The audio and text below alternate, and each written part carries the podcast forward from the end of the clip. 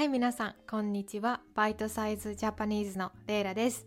皆さん、まあ、先輩と後輩、この言葉は知ってますよね。はい。まあ、日本のアニメとか漫画読んだら、まあ、本当によく出てくる言葉ですね。で、英語にこの言葉がないので、直訳 to translate、まあ、訳すことが難しいんですが先輩はその、まあ、グループ学校とか会社の年が上の人後輩はその先輩より年が下の人ですよね。で結構アニメとか漫画を見てると、まあ、先輩に憧れたり先輩と後輩の、まあ可愛い関係関係 relationship 関係があのあったり、ま、するんですけど先輩と後輩の関係って、まあ、結構しんどいよということを今日は皆さんに話したいです。本当にね、まあ場所とか会社や学校によって違いますね。でももうほとんどの場合は先輩後輩の関係はしんどいです。で日本人がこの先輩後輩の関係を初めて勉強、まあ、経験するのが、まあ、中学校の部活クラブなんですね。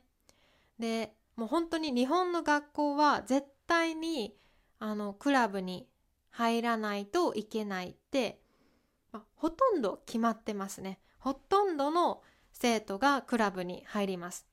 でクラブはとても厳しくて簡単な楽なクラブはほとんどないです。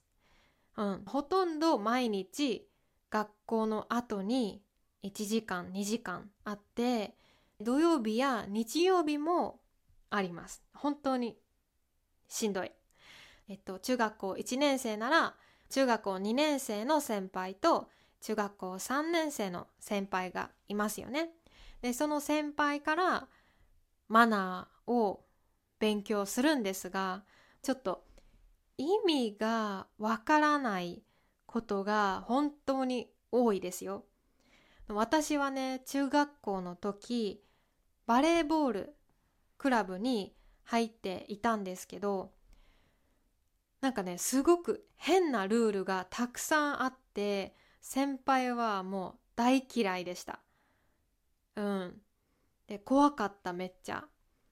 例えばもう先輩を見つけたら絶対に先輩のとこまで走って行って「おはようございます」って大きい声で挨拶しないとダメとか。でも挨拶しても無視されるんですね。そう無視する means to ignore そう無視されるんですね。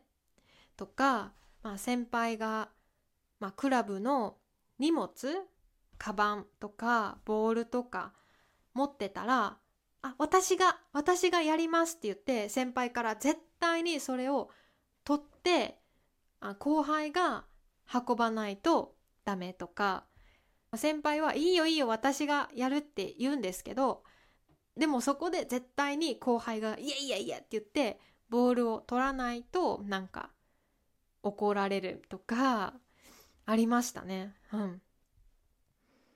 とかああの部活のクラブの時は後輩は座ったらダメとか試合を見てる時とか先輩は椅子に座って試合を見るんです。でも後輩は絶対に立たないとダメとか、まあ、練習の時は水を飲んだらダメとか本当にいろんなルールがありました。あとは学校のカバンの持ち方ですね。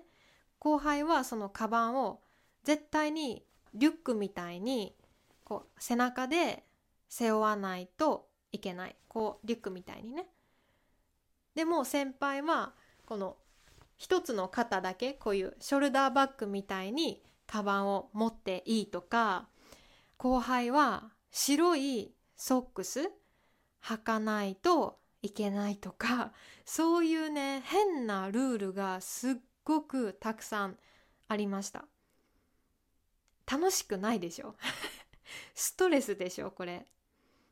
こういうことを先輩から勉強します。でも先輩って言ってもさ中学校2年生の先輩ってさもう13歳とか14歳でしょ？それを11歳の子供が勉強するんですよ。本当にバカみたいな話ですよねそんな。だって11歳と12歳ってもう一緒じゃないですか。何が違う？12歳と13歳か。本当にもうストレスだし先輩はめっちゃ怖いし部活クラブは休んだらダメ。休んだら先輩に怒られます。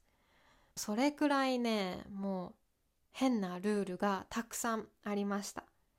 で高校もこんな感じかな。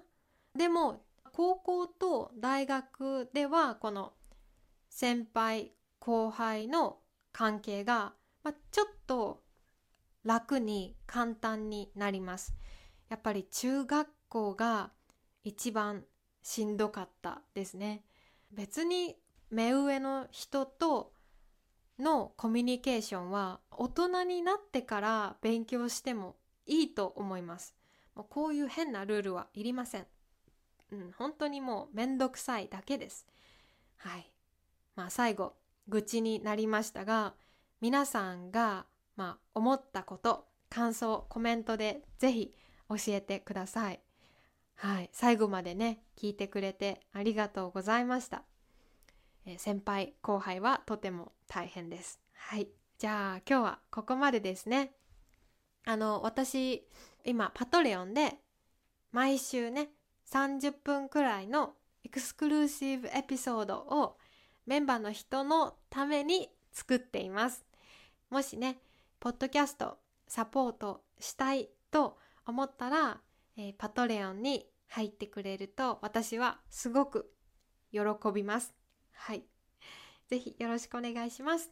えー、レビューも書いてくれると嬉しいです。じゃあ、いつもありがとうございます。良い一日を。また明日も新しいエピソード聞いてください。バイバイ。